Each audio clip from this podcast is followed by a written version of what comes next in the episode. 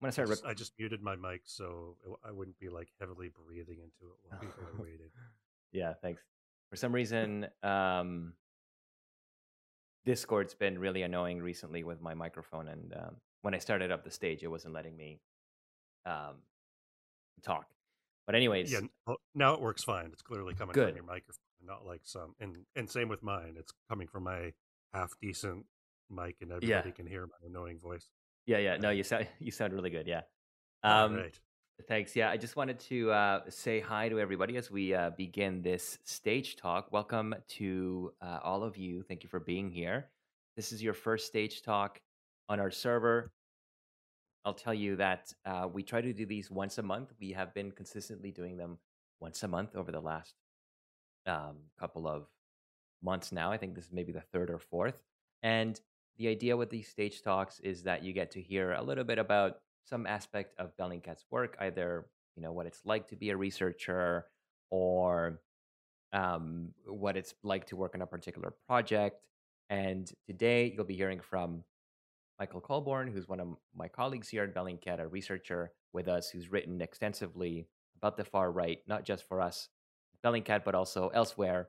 And um, the point of uh, the talk, well, I'll let him uh, get it, get to it in a couple of minutes, um, will be to, um, among other things, maybe give you some ideas, some tips, some suggestions for how you might want to uh, um, conduct research on the far right if that's something that you want to do.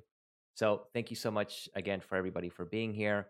Um, a couple of other things that I want to say before I hand over the microphone to Michael is that you are welcome to ask questions. We will have a Q&A section at the end of the talk. So Michael's going to talk for about 30 minutes. Um, yeah, 30, 35 minutes, maybe maximum 40 minutes. And then we'll do a Q&A. So you're welcome to uh, either DM me uh, your question. So you can type your question to me personally, and then I'll read it out, and then Michael will answer it. Or you can raise your hand, and then I'll I'll unmute you, and then you can ask your question directly to Michael. So we'll do that at the end. And again, you have both options, uh, both DMing me the question or unmuting yourself and doing it. So um, the last thing I'll say uh, is that uh, I don't know what the next uh, stage talk is going to be about. It's going to be at the end of July. Thank you to all of you who have done, if any of you who are here have answered our survey. I put a survey in the Meta channel a couple of weeks ago asking you what kind of uh, talks you'd like to hear from us here in, in the Discord server.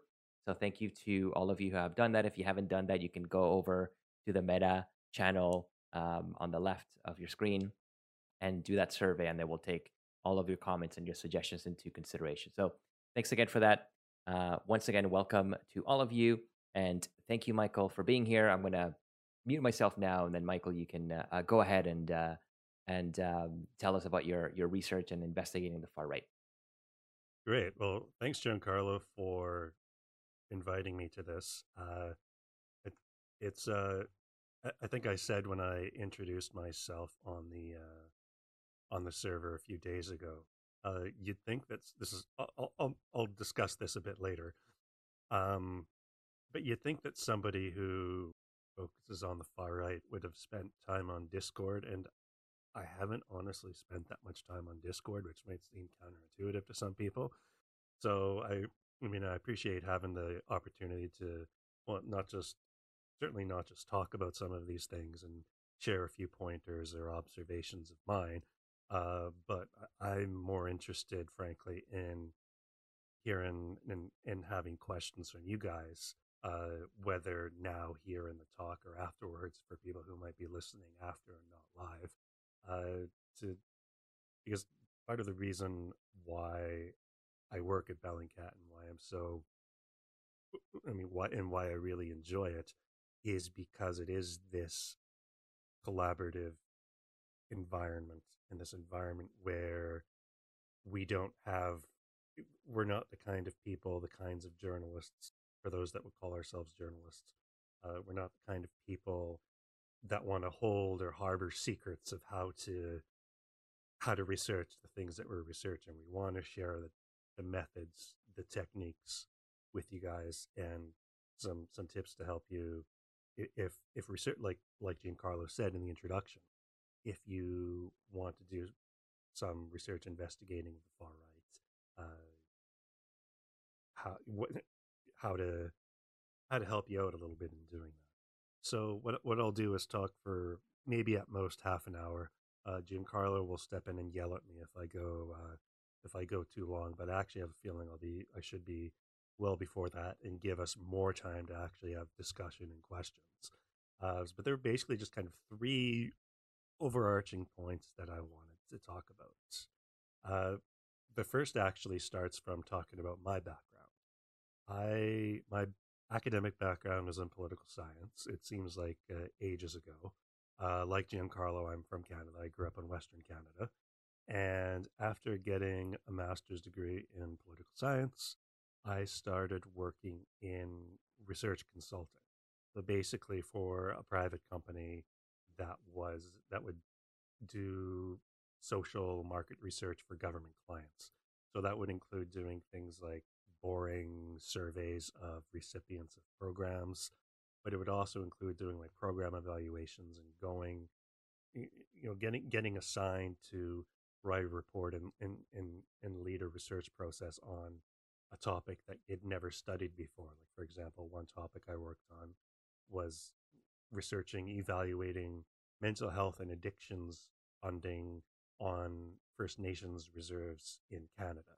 Like I can assure you, that is not something that I had expertise, if we can call it that, or much of a background in researching. But one of the things I learned in that job before I worked in that job till about uh, 2015, and then I transitioned into doing journalism, freelance journalism, and now at Bellingcat, I still, you know, refer to myself as a journalist, but I kind of mix both of these these worlds together from my own experience. But one of the things that I really learned that was really hammered down to me in doing research consulting was the need to basically become because in that environment i was i would always be forced with becoming basically kind of almost like becoming becoming this is the way my old boss would phrase it to me you have to become an expert on something a very very specific topic. Very quickly you have to get up get to a point within a few weeks a few months of doing research on a project where you can sit in front of a, a client a government client a funder and be able to confidently talk about the topic at hand. Now, that's not an easy thing to do, but uh, one of the tricks, and this is this is something that's applied to my journalistic work even before Bellingcat, and certainly with the work that I do now, is there's a difference between nice to know and need to know. Now, this obviously doesn't just apply to investigating the far right, as I, I think people can probably imagine when you're if you want to research a topic related to the far right that you've never researched before or a country like I'll give an example in a second or two. Like in a country you've never you've never even been to and there's something about the far right there that you want to investigate or research. It's uh what you need to do is to, to the best extent that you can immerse yourself in that specific world of, of what you're what you're investigating, what you're writing about, determining for your purposes of say an investigation for an article or wanting to know something for your own purposes or for future research, uh, knowing what thinking about okay, what do I really need to know right now for these purposes, and what's kind of nice to know maybe afterwards or in the future that I don't really need to like that I don't really need to spend a lot of time uh, reading about. But one of the best example I think of of this related to Bellingcat, my Bellingcat work investigating the far right, is actually my most recent article. Was an article I wrote. I think it was exactly two weeks ago, Wednesday. Yeah, uh, two weeks ago on uh, Slovenia. I wrote about uh, the the in Slovenia the fact that uh, the nominally center right wing party there, the the Slovenian Democratic Party or SDS in Slovenian, uh, has basically long been accused of working with, collaborating with, and platforming far right actors and far right ideas through its uh, th- through media outlets that it has like an ownership stake in or that it has some obvious relationship with. Uh, because I think the main, mainstreaming of the far right, I think, is a bad thing.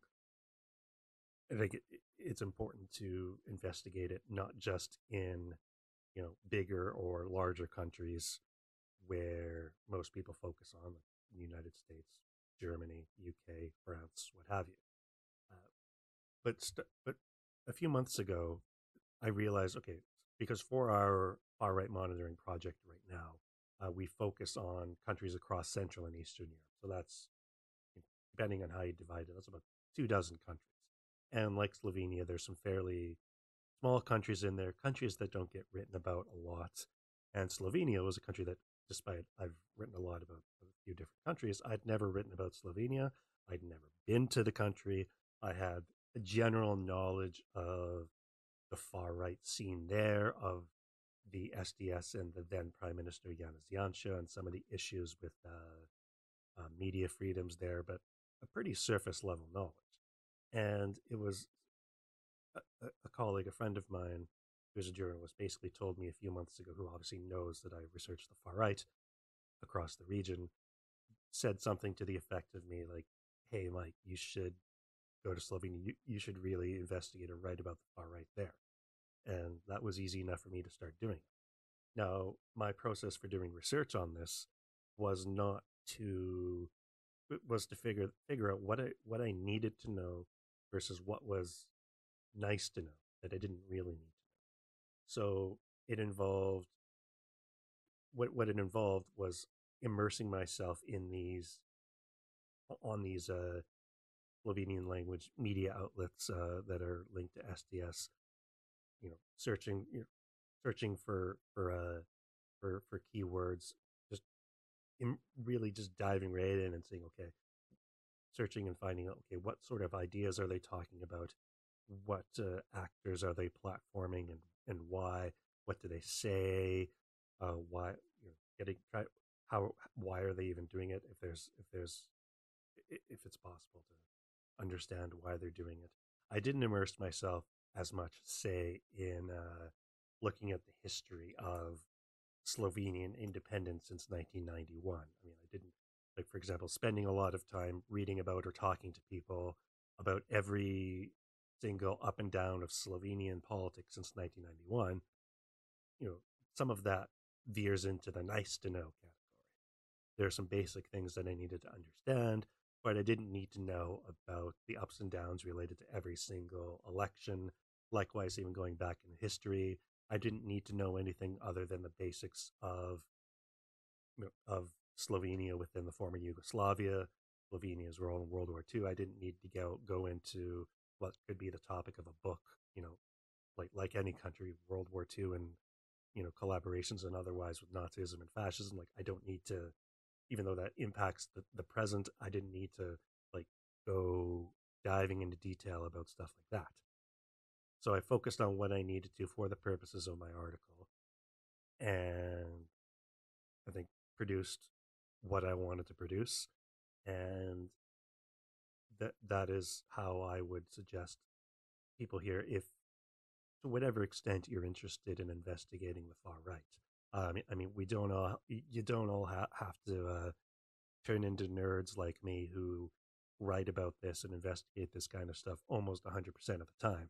Uh, don't, don't do that unless you really want to do that. Um, but if there's a specific group or tendency or country or something that catches your eye and you want to research, but maybe you feel a bit out of out of like if you feel like you're not the person for it or that it, you're somehow too removed to you don't like if you feel you don't know enough i would say you you can very quickly know enough if you know if you immerse yourself even just over a few hours knowing what I need to know versus what is nice to know, and I can think about some other time. So that that's that's my point one takeaway is that cliche my old boss used to tell me. Nice to know versus need to know. That applies obviously well beyond just researching. Right. Um, second thing I wanted to to talk about because I mean I think we're everybody here is on a Bellingcat Discord server and listening to me talk and other people talk for a reason. I would I, I would presume you're you're interested in open source research. You do open source research, uh, sharing things in in Discord channels and maybe you know tweeting or doing doing whatever else. You have an interest in open source research. Uh, obviously, most of the broader open source research toolkit or skill sets applies to the far right, and that probably shouldn't come as a surprise. But there are a few things that, in my experience, are a bit different, and that, from what I've researched, that I that I would highlight to everybody here, just to know if you haven't investigated the far right much before, what what you may encounter. And one of them is relating to both geolocation and chronolocation. Now, when when I geolocate photos or video or research on the far right, uh, I'm you. I don't think I've ever done a geolocation where it's like some sort of non-urban or rural or isolated environment. I think 99% of the time, uh, like I, it's always in a city. It's always in an urban environment, whether it's a photo of somebody at a at an event or with some building in the background. So, and when when you're geolocating, sometimes, but you're not as you're you're very much not as often looking for natural features in the background, with a few exceptions. I think I think Giancarlo lit, helped with a few of, of the very few geolocations that were in a non-urban environment that had to do with like using PeakVisor and stuff like that. But like 90 whatever percent of the time, if you're geolocating or need to, need or want to geolocate an image for doing research uh, or video or doing research on the far right, you're doing it in an urban environment.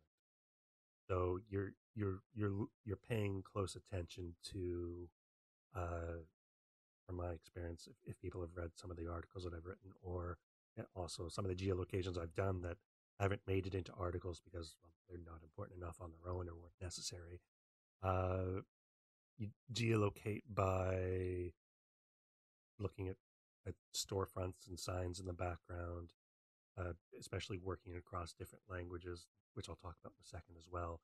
Uh, what language something is in in the background, if there are other, you know, contextual clues, like the way, like, for focusing on Central and Eastern Europe, sometimes you can look at a building in a background and think, okay, that looks like it's from this part of Europe. And I think, you know, might know what I mean in terms of quote unquote Soviet style apartment buildings, for example, or contextual clues like that. Uh, that the, that's normally where you'd start with geolocation rather than natural features, for example. Uh, this with the chronolocation, I I would say that with researching the far right, uh, don't you don't there's less of a need, at least in my experience, to chrono chronolocate things to a very exact time or date. And of course, I think as as as we all might know, it's not the easiest thing to do at the best of times to chronolocate a photo or video. But for the purposes of researching the far right, when I've done some chronolocation of a photo or video, it hasn't been to establish exactly when it was taken. Sometimes it's to establish like when it wasn't taken or when there's a sort of range when this video or photo could could have been taken. Like for example, I this is actually an example I use in uh, in training slides. Is you know like it, it, one far right extremist that I follow or and have followed for some time. Uh, in October 2021, he posted a photo of himself that, uh, using some of what I talked about here, it was didn't take me long to geolocate to uh, Varna, a city in Bulgaria but I wanted to know when could this photo have been taken. Now I couldn't figure out exactly when it was taken, but using uh, a clue in the background from a storefront that had uh, that that according to more contemporary Google Maps images had closed, I was able to figure out okay, this this video could not have been taken before I, I believe it was before June 2021, and he posted the picture in October 2021. So meaning I could I could conclude okay, this photo is not recent; it's from a few months ago, and so that could help me narrow down where this individual was not. So in other words, stop me from you know going down a false lead, thinking oh this guy's in Bulgaria. Well, no, he's not. Um, other open source skills when or, or open source necessities when it comes to investigating the far right is archiving, archiving, archiving. I mean, it it, it helps with Telegram. Uh, obviously, the the network that the international transnational far right still tends to use the most is Telegram. The irony, of course, is that I think, as many of us know, Telegram is the easiest uh, platform to archive information from, whether it's from, uh, you know, downloading an entire channel's data onto your computer, which, as a sidebar, it was Giancarlo who first pointed out that you could do that several years ago. And I actually didn't know that at the time. So once I figured that out, I was like, oh, wow, this is really easy. And of course, it's easy to use archive.is or Internet Archive to archive specific Telegram posts. I mean, in some of the work that I've done, I've, because I've archived particular posts that were subsequently deleted, you know, I was able to basically, I was able to have as evidence, okay, no, you guys, this, this is an imaginary conversation, but it was basically, you know, oh, you guys, uh, you did call for your members to go out and buy a translation of the Christchurch Terrorist Manifesto. That's one example where that was a post that was posted. I saw it pretty, if I recall, you know, pretty, you know, within a few days or even weeks of when it was posted. As soon as I saw it, I was like, okay, I better archive this because this is something they'll eventually delete. And they did. So when it comes to matters like that, whether it's using Telegram or Instagram, which despite Meta cracking down, is still frequently used by by the far right, uh, using Instaloader to when whenever there's a, a, a uh, an account whose content you want to hold on to in case it magically disappears. Well, now I've got it, and you've got the photos that they uploaded as well. With with the far right, because of the way, that, like I'll talk about in my last point, because of the way that their communication works they may wish to scrub things that get them into trouble or things that are contradictory or you know things that get could get them into trouble with law enforcement. So archive the crap out of everything. Um and the, the final point i'll make in terms of open source skills is the most of the work that i do as you know somebody who is not from central and eastern europe is on Central and Eastern Europe. So I'm obviously working across a lot of different languages. I'm working across like uh, my, I do have I I do have decent skills specifically in Russian and Ukrainian. Uh, Russian actually formally studied it, uh, even though I, I wouldn't want to be having a conversation to in too much depth with anyone right now. And I have better sort of passive knowledge of Ukrainian because of my work with Ukraine. And Thus, I feel comfortable, reasonably comfortable with the written word across Slavic languages. Certainly not going to say I have much capacity in them all or flu- anything resembling fluency. But, like, for example, this, the article I wrote about Slovenia, I found that I could, because of having Slavic language knowledge, I could understand a lot of the content. Like, I, I didn't need to Google Translate a headline, for example. I was able to figure out what it was saying. This, of course, does not apply when you are doing research on, on a language you have no understanding of whatsoever. And the best example of that for me is Hungarian. I've written about Hungary, actually, just slightly less than a year ago, I wrote about Hungary for our far right monitoring project, a project about, well, or an article about uh, far right uh, neo Nazi football hooligans there. And I've also written about Hungary some in the past. Uh, this is all despite having zero pretty much close to zero knowledge of Hungarian. So when my advice would be if you want to do research or in a country or a context where the language is extremely foreign to you, you have to you this, this might go without saying, but you cannot rely on Google Translate or online dictionaries or things like that. You need to have context, whether it's sort of crowdsourcing, maybe it could even work within a Discord context or online. Or if you've got, or in my case, it was having friends and contacts in Hungary, fluent speakers of Hungarian who got used to me, you know, sending them questions, being like, hey, this is, this is what this, in some cases, like, hey, this is what this Hungarian language channel said about me. Is, is this a threat? Is this a veiled threat? Is it sarcastic? And they would be able to parse some of the nuances that would get lost from a quick uh, Google Translate. Like just using Google Translate can give you the gist of you know straight straightforward communication from a far right group. But once you start getting into sarcasm, slang, anything like that, you you best have native speakers on call or that you can contact to run some things past. Even though I have decent capacity, I think with Russian, uh, there are points obviously where, like, if I'm in a chat room and there's something's being said, and I don't have, you know, not hundred percent up to speed on super slangy Russian, obscene Russian, or turns of phrase that I don't know whether they're ironic or sarcastic or not. I check with a native Russian speaking colleague. That's that kind of thing is important to do if you choose to research across languages that you're much less familiar with, but even some languages that you're, um, you know, that you have knowledge of but aren't, aren't a native speaker of.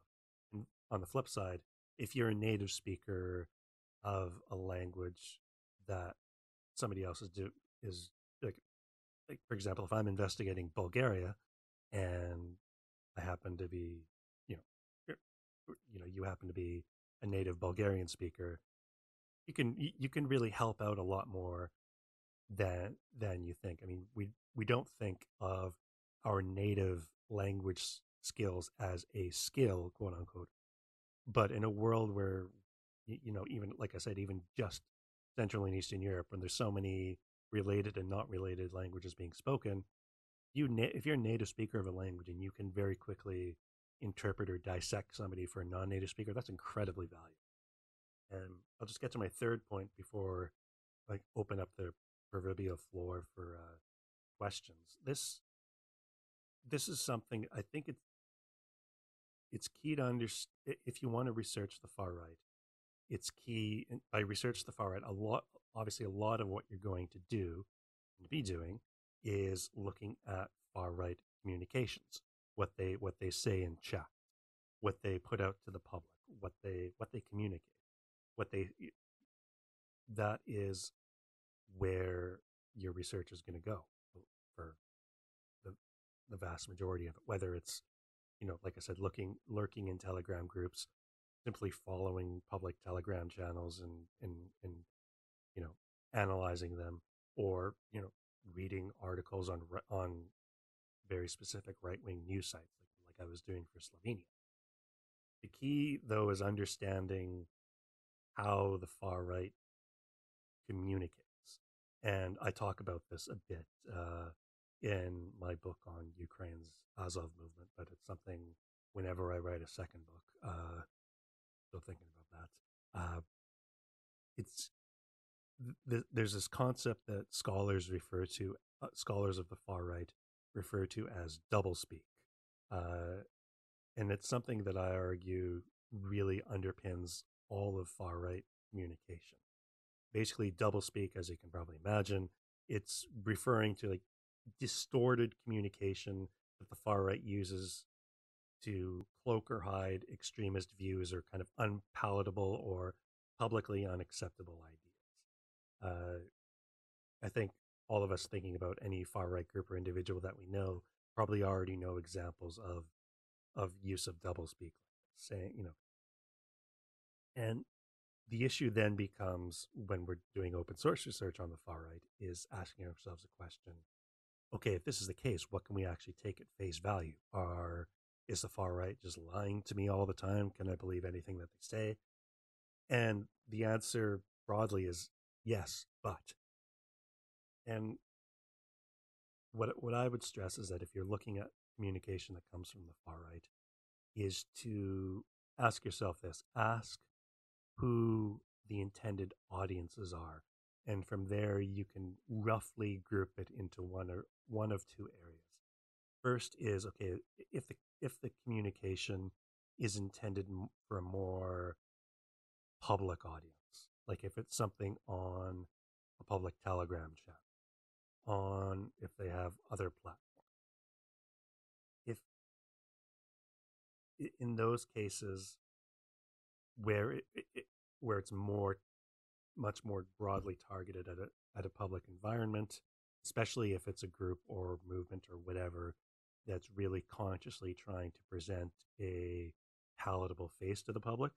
Those are instances where you don't and shouldn't take everything they say at face value. They're going to use terms to define themselves that you know they they have chosen and that they have chosen for a reason. They're going to also use codes or tropes or symbols that most of the public might not know, but uh, that if you research the far right, you'll know and you'll see that there's this code that there, there can be this coded, you know, double speak in uh, in some of that public communication. One example I'll quickly give is actually I mentioned in my book on Azov is a uh, in 2020 some activists from the National Corps political party, or essentially the Azov movement's political party, they had a small, this is a really small thing, they had a, a rally somewhere in Kiev to, uh, it, for, for a, a very non extremist thing, just a rally for about, uh, for protesting against possible changes to a Ukrainian language law in education. Pretty simple stuff. And so National Corps was there with a banner and, you know, a nice branded banner. But then when in, in Ukrainian, but then when you look at the banner, you realize what, what they've said on it and what they wrote on it was, I'm not going to repeat exactly how they said it or translated in English, but what they wrote was essentially the neo Nazi 14 words translated into Ukrainian, but with two or three of the uh,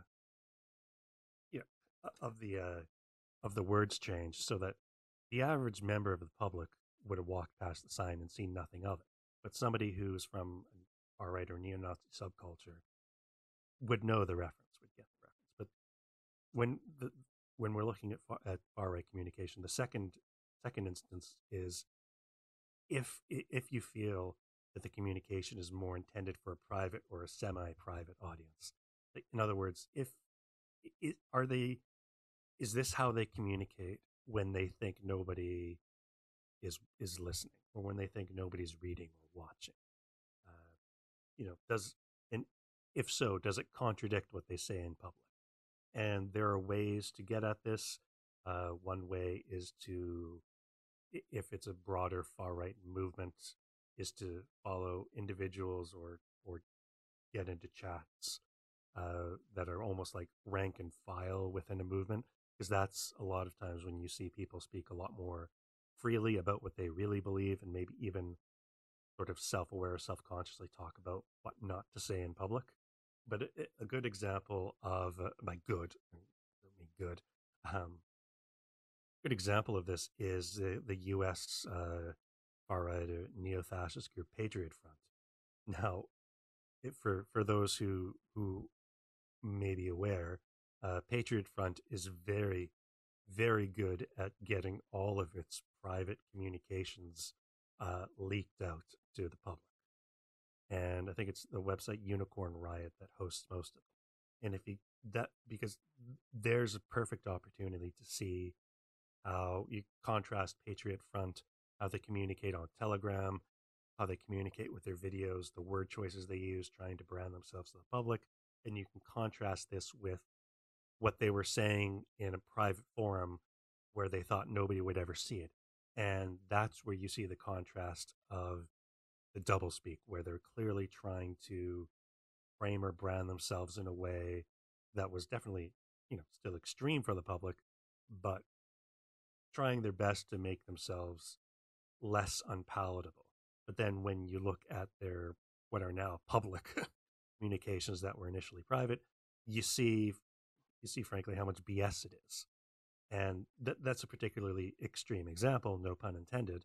But when the overarching point that I'd make to end off my my rambling about the far right here is when you look at what the far right says, ask yourself why they're saying what they're saying.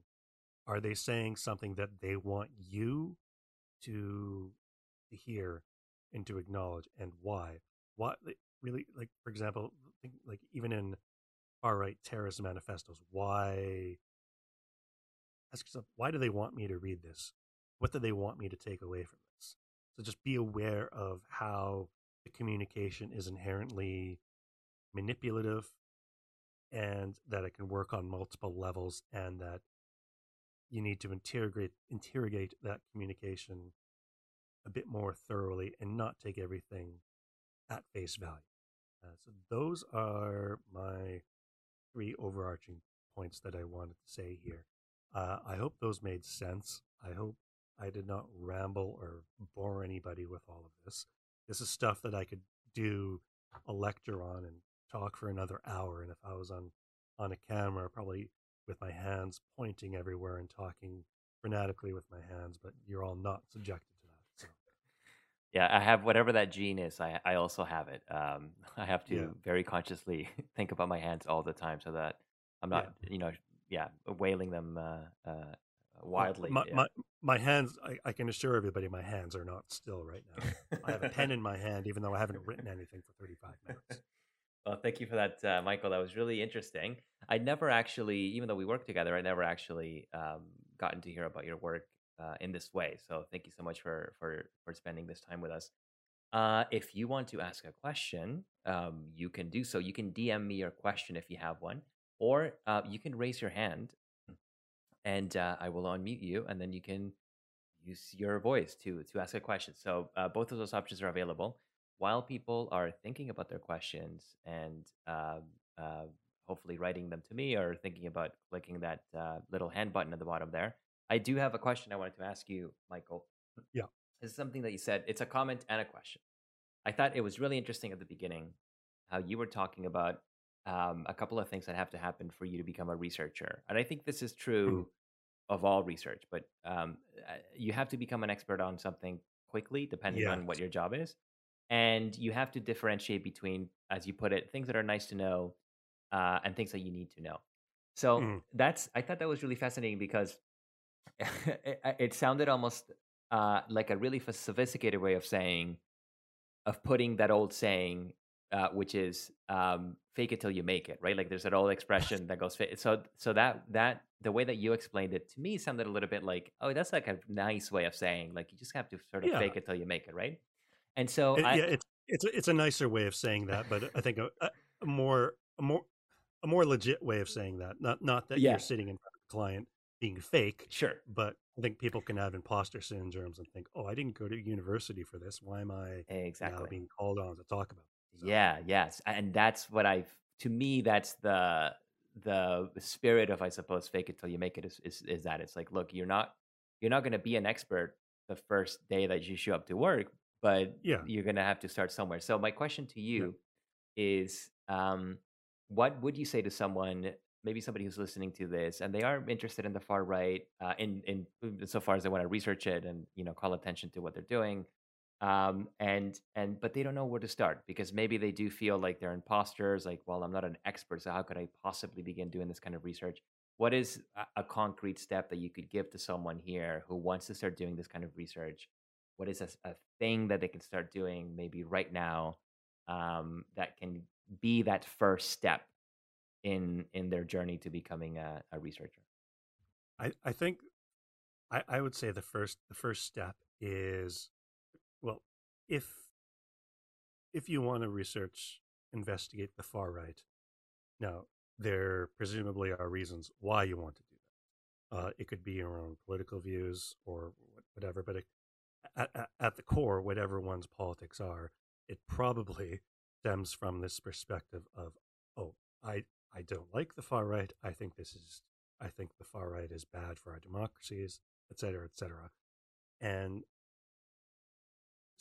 because of that, I would wherever people are based or where they're from or where they live or what they're interested in or, or cultures or countries or contexts that they know is are there like are there specific is there a specific group or like think think about what when you when you read about the far right think about what pisses you off.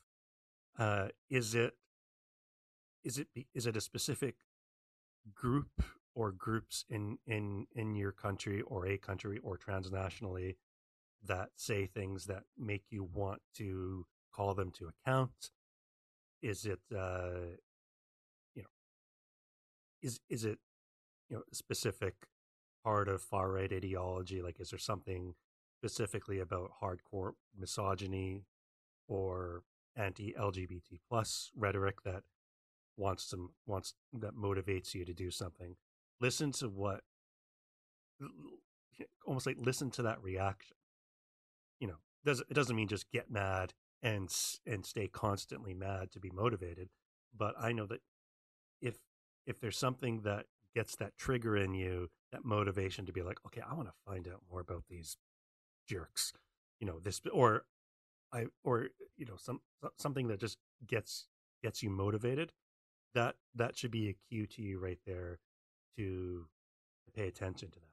And so, but to, to keep it manageable, like if if if I was starting from scratch and and done much, uh, you know, investigation myself of the far right, uh, I would say focus on to keep it simple, two or three groups or tendencies or things, almost like point form. These are the things I'm going to focus on uh, right now. Or like I'm gonna I'm going to focus on this specific uh, this specific far right group that's emerged in my country or province or, or whatever. I'm going to follow their channel, see what they talk about, and then from there things are going to snowball. You're going to start to under, look at who they post, who they cross post with, who you're going if you read up a bit more about them, you'll start to figure out an ecosystem around them, and before you know it, you'll be you'll be the person or a person, sometimes the person who knows the most about that specific group or tendency in that context because there's there's so much out there you're never going to understand or be able to wrap your mind around it all. So keeping it manageable in your head from the start is i think really the key thing to do. Great thank you so much for that michael. Um, we've gotten lots and lots of questions via dm so thank you so much for everybody who's doing yes. that. We're gonna we're gonna get we're gonna try to get through all of them I'm uh, I'm lining them up here like an air traffic controller. Oh, um, oh, um, uh, you can post it here. So uh, some people are telling me that they cannot DM me for some reason. So um, you can just post it in, in any of the channels, maybe chit chat or or any it doesn't matter. any channel yeah. will be good. I'm gonna go to Sarah who has a a question. Um, and to ask her question, I will uh, invite her to speak. Uh, so Sarah, you should be able to uh, talk now. If you are there and you want to ask your question. Hey guys, um, once Hi. I'm at work, I'm on my phone, so if it's terrible, I'm very sorry. It's okay. Um, okay, I had a question, Michael. I Yeah. am so I deal with this professionally a lot where where you were talking about how um what you're researching, you know, the far right in in a country that doesn't get a lot of press, it it's very niche and it's very mm-hmm. hard to almost find somebody who is a subject matter expert at the level you are. Um, as a writer, I like very strong reviews where a person is almost trying to prove me wrong. But when you get to that point where your knowledge is so specialized, um, how do you find an editor like that? I mean, besides, you know, I understand that places like Bellingcat or maybe other, you know, your book publisher, you will have a professional whose job it is is to look through that. But if you're still out here on your own, how how are you finding um, someone who is absolutely willing to tear into you is what I'm sort of looking for. Hmm. I think the key thing to do is the way that I approach what I do especially when it comes to, like you allude to or mentioned, some of these articles where it's extremely niche, especially for like a broader English speaking audience. Like how to communicate that, not just communicate it to a broader audience in an interesting way, but to be accurate about it in the first place. I think it's key when you're going through the research process, especially if it's, you know, one, if it's a place that you're kind of less familiar with, don't have your own kind. Like, again, the Slovenia example, I mentioned that because I think it's actually the best one. Uh, I basically, throughout the process, even before starting the research formally, you know, I, I had contacts uh, from Slovenia and also just from the Western Balkans who had knowledge and bouncing ideas off of them and be like, okay, is my understanding of XYZ correct? Yes or no? Uh, but to communicate that like to an editor, I think what's key is the way that you communicate it, like in a in a draft, in you know, in a in in a pitch or in a in a short in a short email, you know, is not just saying, "Oh, I found this is this is my interpretation. I found out all this stuff," but one really, as we always do at Bellingcat, run through exactly how you found it. But but beyond that, kind of justifying, okay, this is how I know X Y Z. This is re- really making it clear how you have reached the conclusion that you have. That it's not just you pulling something out of the air, which is you know ref- referencing, linking to articles and things in in in the native language, being very clear with the way that you word things, how you came to these conclusions, or that you're you know you're quoting or you're referencing the conclusions of of other people and you're kind of synthesizing. I think that's what's key is that like i mean you're never going to have one's never going to have an editor or somebody like that who knows everything. You know that that's just not how life works. But i think the key is to yeah to really show and to demonstrate not just oh i found all this interesting stuff but like this is how i found it and this is how and why I've interpreted what I found this way. I hope that kind of makes sense. Yeah, I just wanted to say on that it, it's it's a. I think we run into that like quite a bit, and I'm thinking specifically of and Max and Owen are two editors, right? Um, mm-hmm. And I and I think because you know they get they get articles about everything, uh, right? Yeah. From like your far right stuff to I don't know, something that happened in Ukraine yesterday to Foeke's writing a piece on environmental. So, so they have to become, I don't know if they have to become experts on, on a lot of stuff, but I think maybe another thing that, that works in our favor, in particular at Bellingcat, and I realize, Sarah, this isn't answering your question, I'm sorry, uh, is the fact that the open source methodology is, is replicable or is meant to be replicable. So even if you're not an expert on something, you you would be able to logically you know like follow along with the evidence that's been laid out by the author so you can click on the links you can see oh yes yeah. I, you know he did post this on telegram and i can see that because there's a link to the archive right so so maybe there's something specific to this kind of work that makes it easier to find reviewers as you were saying maybe uh, but i don't know sorry sarah I, i'm not adding to to i'm not adding anything useful to to uh, to answer your question um, Thanks for that, also, Michael. I have two questions here that I'm going to combine into one. We do this sometimes uh, in the interest of time because they're similar. I'll read them both out, uh, but I think we can combine them into one. So, Morsaki is asking, how do you handle operational security when you're working on doing research with the far right? And then McFinn asks a similar question. Uh, McFinn wants to know, are there any risks in researching far right groups in terms of physical or other threats. So maybe we can think about uh, those two questions uh, together. Maybe McFinn's question logically makes sense to ask that first, and then go to more uh, more The the, so, the so are physical. There, are there threats, and then how do you handle? And if there are threats, like how do you handle the operational security of doing research on the far right? There, I mean, there there definitely are and have been threats, uh, and I've I've got that in the past. You know, related to work that I've done at Bellingcat and and other and other places. So I think if you choose to not just choose to write about or research the far right, but choose to do so in a way that will tick them off, you need, especially if, if say it's the far right in your own country or a place that, you know, where they they know where you are roughly like in a city or a country and maybe depending on the country or environment that you're in uh the, definitely especially for a few years i've definitely been much more attuned to physical security although in the past year or two uh, i've never really had any huge cause for concern but i think it's partly because i've already raised my baseline up to a point where physically, even though I, I live in Amsterdam now, in the Netherlands, and I haven't yet ticked off the far right in this country.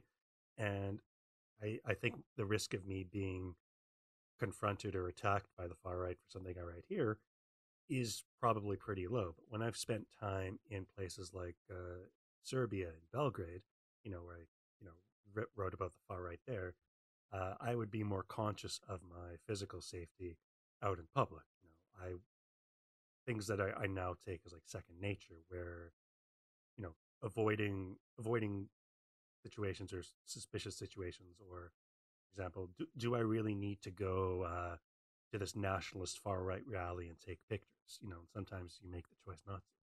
But in turn it, it and it does depend on situationally who you tick off and why. Like for example the last articles few articles i've written like slovenia that article there there's little, basically no risk physically to me of that. That's just on online being mad. But in the past, you know, there's been situations where I've, especially when I've been in or near the country where I've written about it, where it's like, okay, I, I need to be like, I would do things like not work in the same cafe every day or two, or taking taking different paths to get places. I actually still always do stuff like that as a matter of course. But quickly, I want to get to the the I was going to say cybersecurity type question, but that's not the right way to phrase it. But I think people know what I mean.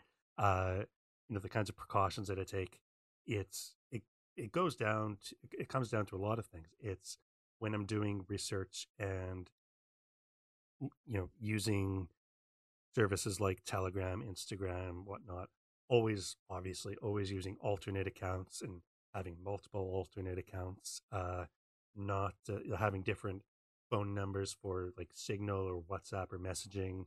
If you decide to, like, if I have to message somebody for comment, or if I just de- decide to message somebody on the far right and ask for questions, uh, being aware, especially at Bellingcat, of of phishing attacks, uh, kind of being hyper aware of when I, you know, getting suspicious links or suspicious friend requests on Facebook or Instagram you know, get things like that. Just being aware of that those kinds of threats may happen and they may be situational in terms of what you write about. Um, and also just knowing what what the what the far right may try to do and minimizing the risks to yourself, whether it's online or physical. I hope that kind of answers both of those questions.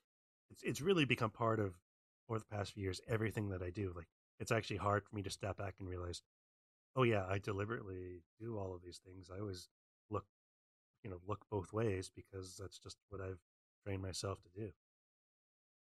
Yeah, thank you for that, Michael. I think that's a question that um, we get a lot in our workshops. Um, yeah. About like, how do you guys deal with that? Um, yeah.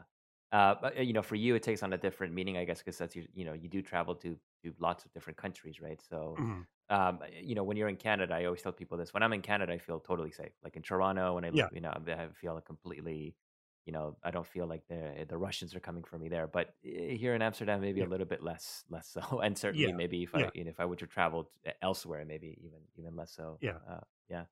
Um, thanks for that. Uh, next question in line is this one from MB. MB says, "Can you talk a little bit more about the archiving aspect what do you advise is enough in quotation marks? So essentially, how do you know yep. when you're like archiving? Uh, is archive.org better than taking a screenshot? Or does it matter if it's a screenshot or an archive.org link in terms of journalism? Question mark. Uh, so I guess I, what what's your process and and why do you do the things that you do when you're archiving stuff? I, yeah. Um, for me, number one is sorry, I just got catch my throat there. Uh, using Telegram, what I what I do is when there's a channel that I follow or chat that I follow, you know, especially right when I start following it, like because it may not be new, is archiving all the content onto a uh, an external drive right away, and roughly every few weeks, archiving those those right away. And when I go through some of those Telegram channels, uh, I mean, there's a lot. So part of it, but when when I if I specifically look through some of them and I see I I just you have to kind of trust your your instinct from doing the work. The more and more you do it, when you see a post and you're like, oh, this may disappear sometime. I'll also archive this. I usually use archive.is. That's less, I think, because of any. I mean, that's just what I started using more than archive.org and had the uh, extension on on my browser for Chrome. Uh, obviously, people may know archive.is, and I believe same with .org. Uh, it doesn't work for Instagram, so that's I don't think it does. It may also not work for Facebook, so that's a pain. But it does work for Telegram, uh, and it works for any website. So, and I would say always, always, always archive over screenshot. Uh, I would recommend, and this is something I only started doing in the past year. Uh, I referred to Instaloader, like learning how to use the command the command line to, you know, download to scrape an entire public Instagram profile, all the pictures, all the comments, everything. That's actually been a god a, a godsend for me. You know, hasn't been archived somewhere online, but I have that content, and a lot of times I've done it. I've written about somebody, and then all of a sudden the content is gone or it's private and I can't see it anymore, but I've still got it all. So overarching when it comes to archiving, it's if you've if if there's a way to like especially with Telegram, just where you can archive without actually having to go through the material and you've got the storage space, just do it. Because whatever, if you don't use it, you don't use it, whatever. Um, but generally archiving is so much superior to a screenshot. And I would use a get a browser extensions or bookmarks for archive.is, which I use more, but I also do use archive.org sometimes. There's also uh, a, a, Chrome browser extension I use, SingleFile, which download it, it, doesn't save it online, but it saves an HTML file of of the web of, of whatever you're looking at to your computer. So there you go. Too long didn't read. Archive everything. Thanks. Yeah, I guess I guess the answer maybe could be also there is no such thing as enough archiving, right? Like you just as yeah. much as you can. You're you, yeah, that's you, true. You want redundancies. Yeah, yeah. Yeah, yeah uh, you're gonna you're gonna have to make choices about what you archive and what you don't. Yeah. And there's honestly been things just like, oh crap, I wish I'd archived yeah, that. Yeah. But but and w- where you can go overboard, do it, especially if it's not particularly labor intensive for you. Yeah. And again, if if your judgment or instinct tells you, "Oh crap, this might disappear sometime," archive it because one there's a reason why you think that, and you're probably mm-hmm. right. Yeah, thank you for that, Michael. And just for clarification, at the beginning you said that you're downloading Telegram channels uh, onto local drives. That's because yeah. Telegram has that feature that you can do that, right? So, in case folks yes. don't know, Yep. If you have the Telegram desktop app, you can export entire channels with like three clicks. please. Yeah. Oh, oh my God, please. I mean, I mean, like for ent- entire chats, which are gigabytes and gigabytes, and they take hours. I mean, if if I mean, my God. yeah, it. you can you can you can have all of that on your external hard drive. Yeah. Yeah. Um, and the last thing I'll say, so we got a comment from John Markey, uh, friend of Bellingcat, longtime friend of, uh, of ours, excellent researcher. John Markey says, not a question, just a small plus one for the command line archival tools. Uh, they're a huge yes. time saver and usually more than thorough. So a good recommendation there. Um, uh, uh like learn I said, how to do I only command. started. Mm-hmm. I only started doing that in last November, and once I started doing that, I was like, a world opened up. There we I go. am not the most computer or tech savvy and if I can figure it out, guys, well, yeah. There you go. Um, we have a couple of leftover questions that unfortunately I cannot get to um, because I have to go right now. It is 6 p.m. Uh, questions from a, a, couple of folks. Michael, are you inviting the people whose questions we could not get to to DM you and ask you yeah, their questions? A- absolutely, and that that applies to everybody in here. Um, n- now that I'm on Discord, uh, DM me questions uh, now or post them in the chat if if you want them to be public, and just tag me whatever whatever my uh, uh, name is Misha CCC. Yeah. So you've that's got yeah that's perfect. You've got Michael's uh, handle there. Uh, you'll see him up on the when, whenever he's online. Oh, I, I think you're you're off. You're showing up as offline, uh, oh which yeah is fine. But uh, whenever you're whenever he is online, you'll be able to see him in the staff yeah role I at the think top. yeah I'll I'll change that actually. Yeah, Sorry, and then you can it. no, it's all good. And then you can DM him a question. Uh, All right, so Michael, thank you so much for for uh, coming. It's it was really interesting to hear you talk. As I said, I've never heard you talk uh, about your work like this before. So thank you so much. Thank you to ev- everyone who came and listened and asked questions. I am going to um, put this uh, recording uh, on a SoundCloud, and I'm going to share the link in the Discord probably before the end of the week. So you'll get a chance to, uh, I don't know, share this with your friends or listen to it later if you'd like. But there's going to be a link to this. Michael, again, thank you so much for coming. Thank you. Thank you, everybody, for coming and for your questions. Have a great rest of your week. Have a great weekend, and we'll see you at the next stage talk here on the Discord server, which will be in about four weeks. I don't know what the topic is. If you have a suggestion, uh, DM me, and I'll see if we can make it uh, happen. So thank you again. Have a great time, everybody, and uh, thanks again, Michael.